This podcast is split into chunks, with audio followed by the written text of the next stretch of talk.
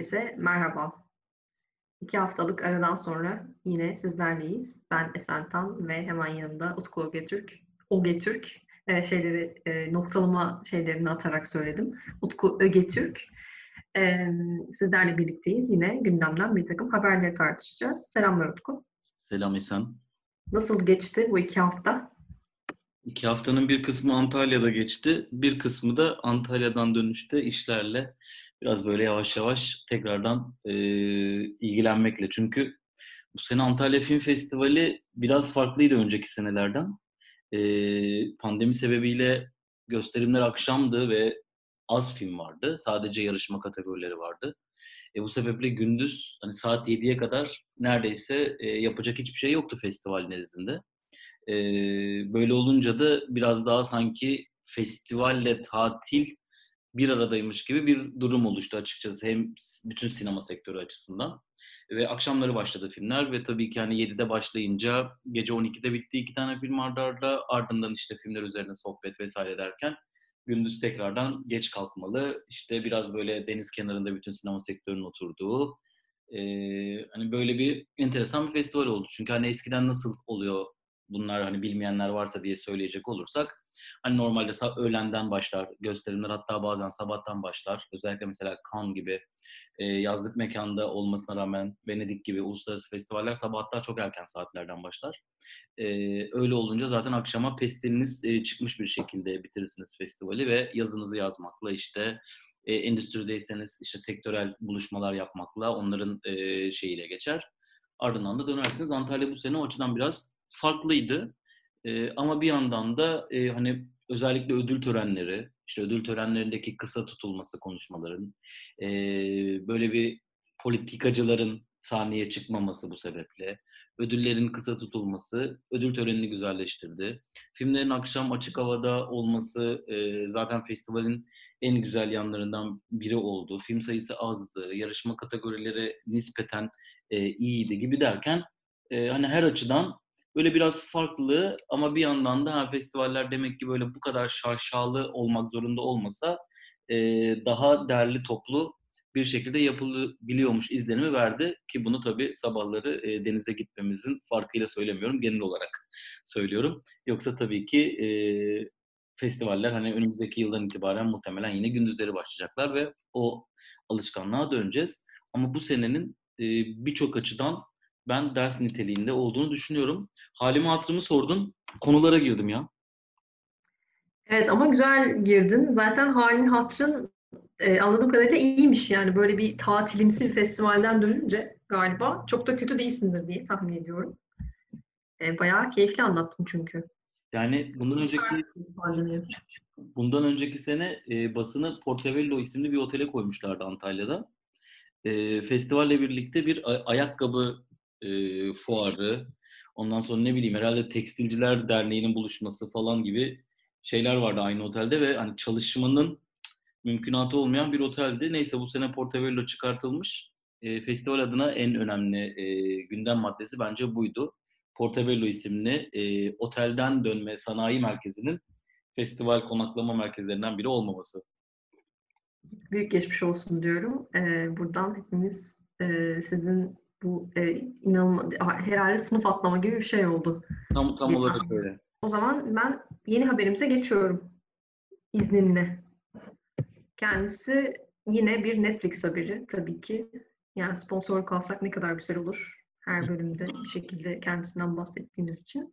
Ee, bu sefer bana her türlü After Eight'i hatırlatan Ratched dizisi ile ilgili. 2020'nin en çok izlenen yeni dizisi olmuş. Ee, herkes nefret ediyordu diziden ya da çok kötü buluyordu ya da işte yani nefret ediyordu demeyeyim ya da herkes demeyeyim de yani çok büyük geniş bir kitlenin hiçbir şekilde e, özdeşlik kuramadığı bir diziydi. Çok kötü olduğunu işte izlenmeyecek kadar işte bayık olduğunu, işte Ryan Murphy'nin berbat bir insan olduğunu falan söyleyenler oluyordu. Halk içerisinde diyelim bunları böyle. Tabii ki bir takım platformlarda değil ama.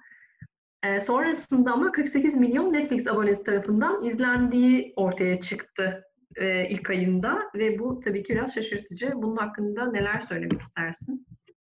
Yani, Benim abartılı e, şeylerimden sonra. Az önce söylediğin o abartılı söylemleri ben içimden söylüyor olabilirim. Özellikle Ryan Murphy'ye karşı.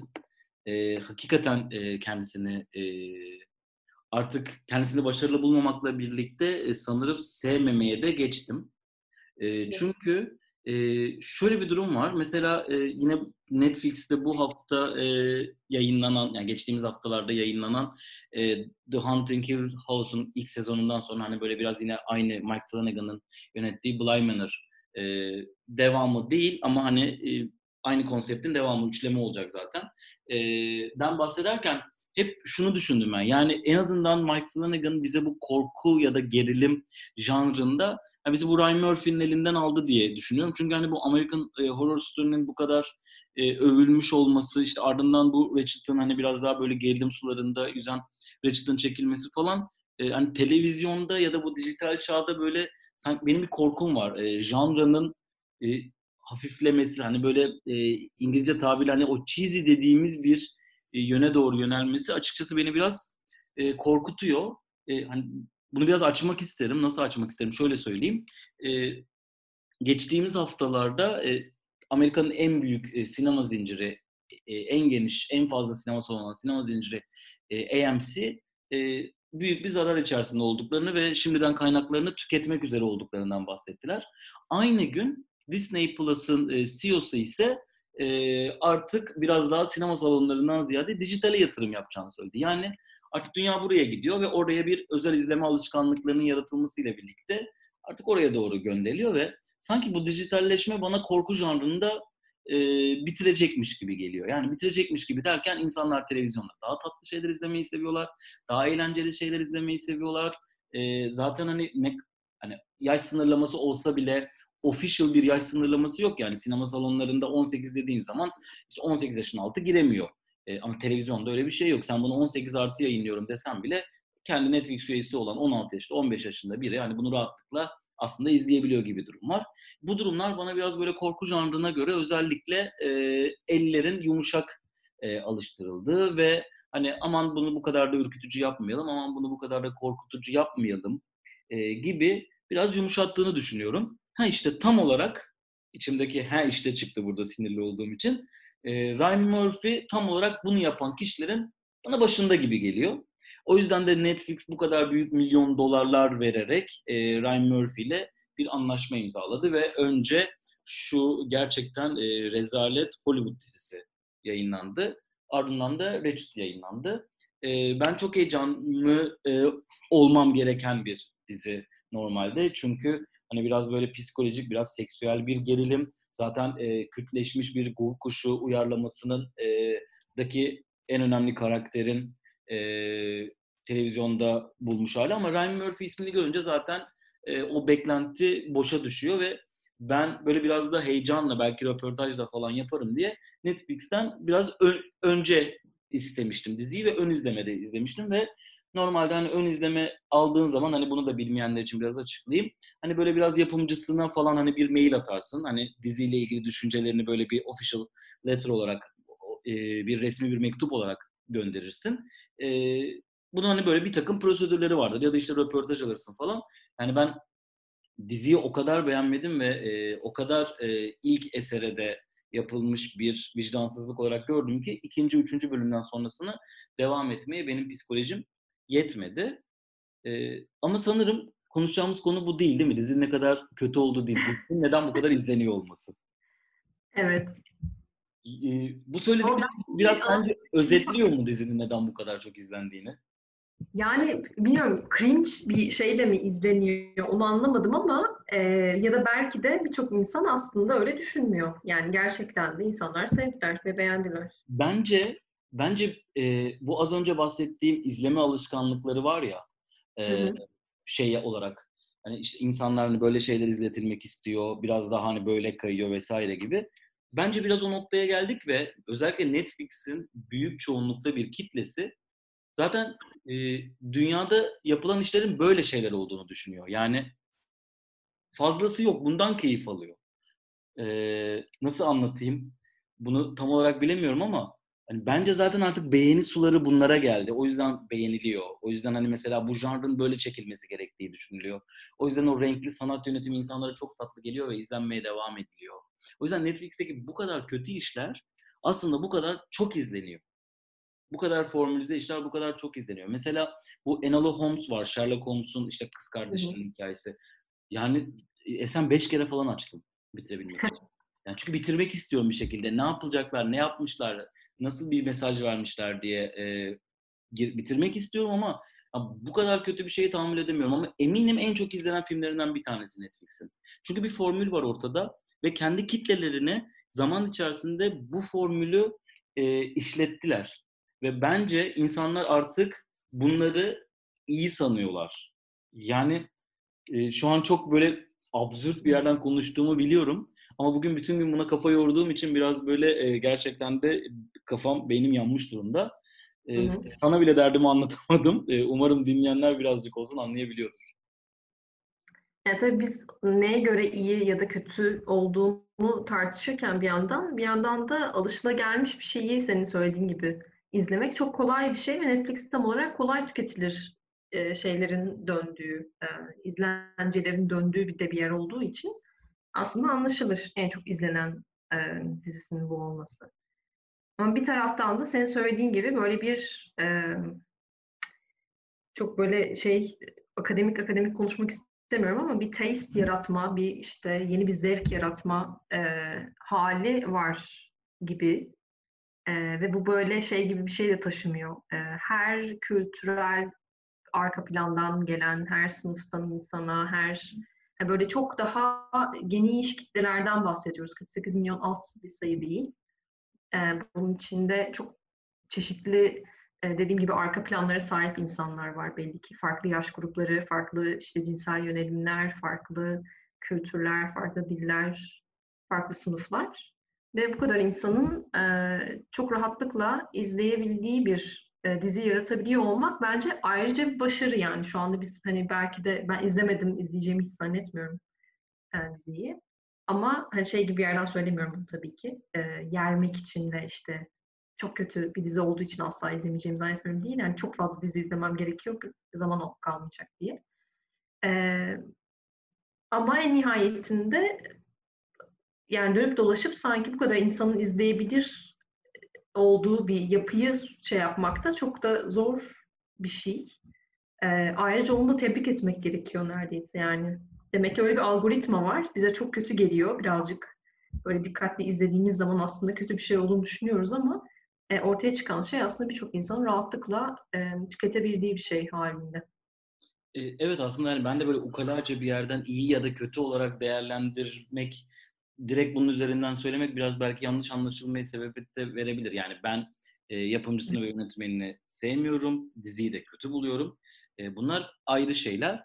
Biraz evet. daha bu oluşan tabloyu genel çerçeveden söylüyorum bu arada. Yani e, işte bir dönem nasıl mesela romantik komedilerin bir formülü vardı ve e, ana akım izleyicisi e, onu salt iyi kabul ediyor. Bir ara Türkiye'de mesela Mustafa Uslu'nun yapmaya çalıştığı şey gibi hani gişe rekorları kırmasının bir sebebi vardı. Çünkü bir formül bulmuştu ve bunu e, iyi yaptığı zaman, o formülü iyi işlettiği zaman bir şekilde seyircisini bulabiliyordu ve işte o milyonları aşabiliyordu.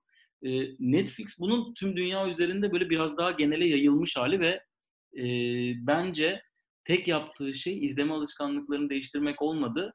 E, seyirci, dünyadaki sinema seyircisinin profilinde değişmesine sebebiyet verdi diye düşünüyorum. Bu iyi mi oldu, kötü mü oldu? Bunu biraz daha zaman gösterecek ya da biraz bizi aşacak şeyler diye düşünüyorum. Evet. Yani iyisi kötüsü dediğim gibi ben ona emin değilim. Öyle bir şeyin öyle bir şey çıkmaya da bilir işin içinden yani.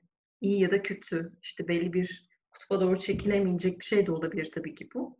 Ama en nihayetinde evet bir şeyler herhalde eskisi gibi olmuyor diye hep konuştuğumuz şey e, tekrar aynı manifestoyu anlatmaya gerek yok diye düşünüyorum. Ve e, başka bir ekleyeceğim şey yoksa bir müjdeli bir haberimizle devam edeceğim. Müjdeli bir haber dediğimde bu arada yani bayağı bir zaman geçti. Üzerinden sanıyorum iki gün geçti haberin üstünden ama e, yine de tartışılabilir bir konu. E, yalnız ve güzel ülkemizin medarı iftarı Nuri Bilge Ceylan hakkında haberimiz arkadaşlar. E, kendisinin yeni filmi Kuru Otlar Üstüne Euro Images fonundan 470 bin euro destek aldı en son. Kendisini tebrik ederiz buradan. Bizi hiçbir zaman duymayacak belki ama. E, oldukça önemli bir destek. Sanıyorum ki yani benim listede gördüğüm kadarıyla en yüksek desteğin ikincisi. Yani bir Avusturyalı bir yönetmeniniz vardı. Nerede? Mary Kreutzer daha sonra. E, en çok Nuri Bilge Ceylan'a çıkmış bu fon. 470 bin euro. Kendisi aynı zamanda e, Kültür ve Turizm Bakanlığı'ndan da geçtiğimiz dönemde 2 milyon kadar bir destek aldı sanırım. Ve böylelikle 2022'de izleyiciyle buluşacağı bir şekilde e, konuşulan kuru üstüne sanıyorum yapım aşamasında alabileceği tüm fonu almış bulunuyor. Sen neler söylemek istersin? Ee, ya eskiden bu kadar büyük gelmiyordu herhalde bu destek bize. Evet şimdi 9'da çarpınca. Ama yani 9'da çarpıyoruz da muhtemelen o Nuri Bilge Ceylan'ın hesabına geçerken ne kadar 10'la çarpılıyor olacak. Hatta 11 de olabilir. E, fakat tabii Nuri Bilge Ceylan'ın filmin postunun büyük bölümünü yurt dışında yaptırdığını düşünecek olursak da evet e, gelen yine oraya gider gibi bir durum var. Bu bence şu, şu noktadan ben tartışabiliriz. Bu arada senin söylediğin hani kendisi bizi hiçbir zaman duymayacak olsa da gibi noktada ben buna çok katılmıyorum. Nuri Bilge Ceylan kendiyle ilgili yapılan konuşmaların birçoğunu dinlediğini ben bizzat biliyorum. Ee, hmm. Evet yani o kadar sektöre uzak kalan, bunları dinlemeyen, kulağını kapatan biri değil. Ee, bu da takdir ettiğim özelliklerinden bir tanesi. Fakat e, çok da takdir etmediğim özelliklerinden bir tanesinden bahsedecek olursak Nuri Bilge Ceylan e, Türkiye'nin uluslararası arenada destek bulabilen, parmağını şıplattığı an destek bulabilen ender yönetmenlerimizden hatta belki de yeganesi diyebileceğimiz bir isim. E, bu bence çok önemli bir şey. E, ve bunun tabii ki hiçbir olumsuz bir yanı yok. Fakat e, bu hani hep kapılar ardında konuşulan şey var ya Nuri Bilge Ceylan'ın Türkiye sinema sektörüne ne verdiği, yeni yönetmenler yetiştirmekle ilgili e, ne yaptığı. E, mesela şeyi biliyoruz. Az önce burada övgüyle bahsettiğimiz Fikret Reyhan'ın hani Nuri Bilge Ceylan'la e, güzel bir dostluğu olduğunu en azından e, ben öyle biliyorum diyeyim. Gibi bazı yönetmenlere destek de verdiğini biliyoruz ama bunun e, ciddi bir anlamda katkıya dönüştüğünü biz bugüne kadar hiç göremedik. En azından ben kendi adıma Nuri Bilge Ceylan'ın e, çektiği filmlerle Türkiye'yi temsil etmek dışında Türkiye sinemasına nasıl bir katkı sağladığını bilemiyorum. Öyle ki bence bazı yönetmenlerin yurt dışına açılmasına, bu fonları e, onların da bulabilmesine yardımcı olmasına, Türkiye sinemasının gelişimine kendi bilgi ve birikimiyle çok büyük katkı sağlayabilecek bir yönetmen. Eğer ki hani e, şey vardır ya öyle derler ya özellikle e, işte hani iyilik yap denize at gibi bir söz vardır ya. Eğer öyle bir durum varsa ben zaten kendi adıma şu anda Nuri Bilge Ceylan'dan özür dilerim. Ama eğer öyle bir şey yoksa yani göründüğü gibi ise durum o zaman e, biraz üzücü. Özellikle bu fonla birlikte bunu gündeme getirmemizin sebebi ise Nuri Bilge Ceylan'ın bu fonları bulabiliyor olmasından ötürü tabii ki. Evet. Ee, söylediklerinle birlikte yani evet böyle bir durum sanki var ama sanki biraz da Nuri Bilge Ceylan sinemasının böyle özüterek şimdi konuşacağım biraz kendisinin belli bir duruşunu artık herhalde anlayabiliyoruz değil mi? Böyle çok sevdiğimiz yazarların ya da yönetmenlerin böyle filmlerini izledikten sonra o insanların genel bir intention'ını, böyle bir e, duruşunu artık anlayabilmek mümkün. Aklıma şey geldi hatta, hangi filmdeydi hatırlamıyorum ama böyle bir işte taks iklimlerde galiba taksicinin fotoğrafını çekiyor. Sonra ona e, göndereceğini söylüyor fotoğrafı ve sonra taksicinin telefon numarasını çöpe atıyor filan. Yani asla göndermeyeceği çok belli. E, yani genel olarak Nuri Bilge Ceylan'ın zaten böyle bir şeyi kendisine görev olarak üstlenmeyeceğini düşünüyorum. Çünkü e, bence genel hayat duruşu ya da işte sinemadaki duruşu da biraz böyle. Yani biraz her koyun kendi bacağından asılır şeyini e, farklı bir yönden fazlasıyla tekrarlayan ve söyleyen bir yönetmen diye düşünüyorum. Bana kalırsa bunu yapıyor olması diğer işte yönetmenlere ya da diğer işte yeni genç kuşak e, sinemacılara destek olmaya başladığı zaman sanki kendisiyle çelişecekmiş gibi düşünüyor olabilir bunu çok ikiyüzlüce bulacak gibi hissediyor olabilir. Şu an çok böyle afaki ve şey konuşuyorum tabii ki hiç tanımadığım bir insanın e, kişiliği hakkında konuşuyorum. Belki çok ayıp bir şey yaptığım ama e, sanki ben yani ondan öyle bir şey hiç zaten beklemem gibi. Başka yönetmenlere ya da işte gençlere destek olayım. Onları bir okul açayım, sinemateke destekte bulunayım falan gibi bir şeyi hiç kendisinden beklemezdim. Öyle bir şey olsa çok şaşırırdım mesela böyle bir şey duysam. İşte yardımcı yönetmeninin filmine işte şu kadar destekte bulunmuş, işte ona şöyle bir yapım desteğinde bulunmuş, işte araya aracıları sokmuş falan gibi bir şey duysam gerçekten ilkilirdim hatta öyle söyleyeyim. Hiç düşündüğüm gibi bir insan değilmiş falan derdim. Ee, o yüzden e, biraz seni optimist buldum bu noktada. Böyle bir şey beklen yani evet tabii ki bu arada beklenir aslında çünkü gerçekten çok başarılı ve ülkenin sınırlarını aşan bir başarısı var en nihayetinde. Ee, Birçok yerde Türkiye'nin yönetmeni olarak bile sayılmıyordur yani çok çok ötesinde bir şey yapıyor. Ee, ama dediğim gibi e, yani o yapsa ne kadar güzel olurdu deyip gene de ben galiba kendisinden çok fazla bunu beklemiyorum diyebilirim. Öte yandan sanki bu Nuri Bilge Ceylan'ın da görevi de değilmiş gibi de geliyor bana bir yandan. Yani bu insan evet çok fazla destek alıyor hem Türkiye'den hem de tabii ki Türkiye'den aldıktan sonra ancak başvurabildiği bir takım fonlardan destek alabiliyor. Fakat bunu esas yapması gereken bir e, şey var değil mi? Kültür Bakanlığı ve işte devletimizin belli bir takım kültüre, sinemaya, sanata ayırması gereken bir takım fonlar var. Ve bu böyle tek bireyler üzerinden de çok e, konuşulmuyor olması gereken şeyler aslında. Yani sanatçıyı, sinemacıyı, yönetmeni, e, gençleri diyelim ya da genç kuşağı desteklemek aslında e, bizim vergilerimizin toplandığı bir yerden sağlanması gereken bir şey. E, tek başına işte ne bileyim bir iş adamının, iş insanının, işte bir yönetmenin falan e, yapabileceği, altından kalkabileceği şeyler de değil bir yandan. E, o nedenle benim esas beklentim aslında bu noktada Kültür ve Turizm Bakanlığı'nın çok daha e, fazla bütçeyi, e, belki ne bileyim işte farklı farklı bakanlıklara böyle ayrılan trilyonların üzerinden artan bir takım şeyleri e, buralara ayırmasını ben mesela bekleyebilirim. E, o beni daha mutlu eder. E, bu şekilde düşünüyorum ama e, şey de bir yandan tabii enteresan.